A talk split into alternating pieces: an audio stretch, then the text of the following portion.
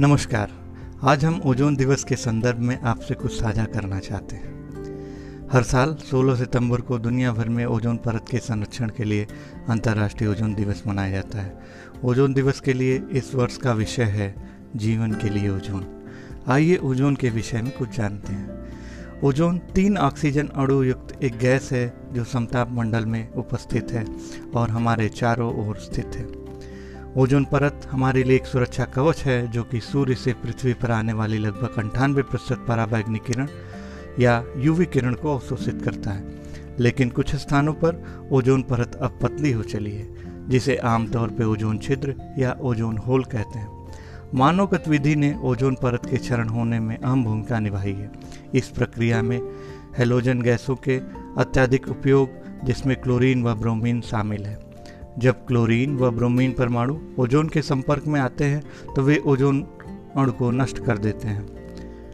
वायुमंडल में क्लोरीन व ब्रोमीन छोड़ने वाले यौगिकों को ओजोन क्षयकारी पदार्थ के रूप में जाना जाता है।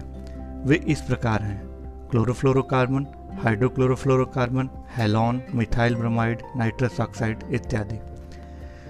आइए अब ओजोन क्षरण व उनके प्रभाव के बारे में जानते हैं। ओजोन क्षरण पदार्थ ओजोन डिप्लीटिंग सब्सटेंस ज़्यादातर refrigerant air conditioner plastic foam insulation cleaning agent aerosol propellant इत्यादि में पाए जाते हैं। इनके अलावा ये ओजोन क्षयकारी पदार्थ बहुत ही स्थिर और बारिश में नहीं घुलते हैं। इस प्रकार कोई प्राकृतिक प्रक्रिया नहीं है जो इन्हें वायुमंडल से हटा दे। ओजोन रिक्तिकरण का जीवन पर गंभीर प्रभाव पड़ता है। क्योंकि यूवी किरण की मात्रा जो कि पृथ्वी की सतह तक पहुँचती है, उससे त्वचा के कैंसर मोतियाबिंद का विकास और त्वचा संबंधी रोगों का उत्पन्न होता है।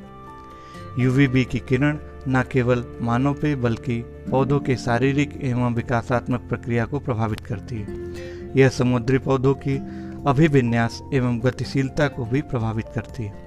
यूवी की विकरण मछली, झींगा, केकड़ा, उभयचर व अन्य समुद्री जंतुओं के प्रारंभिक विकास में भी नुकसान पहुंचाती है। अब सवाल उठता है कि ओजोन परत की सुरक्षा के लिए हम क्या कर सकते हैं? हम उन गैसों या सामग्री या विनिर्माण प्रक्रिया के उपयोग से बच सकते हैं जिससे ओजोन को नुकसान पहुँचता है।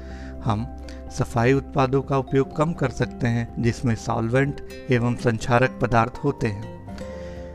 एयर कंडीशन का सही से रख रखाव कर सकते हैं, उनकी खराबी से क्लोरोफ्लोरोकार्बन वायुमंडल में उत्पन्न न हो सके। हम यथासंभव परिवहन के लिए सार्वजनिक संसाधन या कार पुलिंग का चयन कर सकते हैं। हम स्थानीय उत्पादों को खरीद सकते हैं ताकि लंबी दूरी से उत्पादन के परिवहन से वायुमंडल में अधिक नाइट्रस ऑक्साइड की रिहाई न हो सके, क्योंकि नाइट्रस ऑक्साइड भी ओजोन परत के लिए एक बड़ा खतरा है। हम team safe sustainable approach for environment के रूप में पर्यावरण के लिए एक सतत दृष्टिकोण, एक स्वैच्छिक समूह है जो पर्यावरण के मुद्दों के बारे में जागरूकता फैलाने के लिए प्रतिबद्ध है। अधिक जानकारी के लिए हमारी वेबसाइट www.safelife.in पे संपर्क कर सकते हैं। धन्यवाद।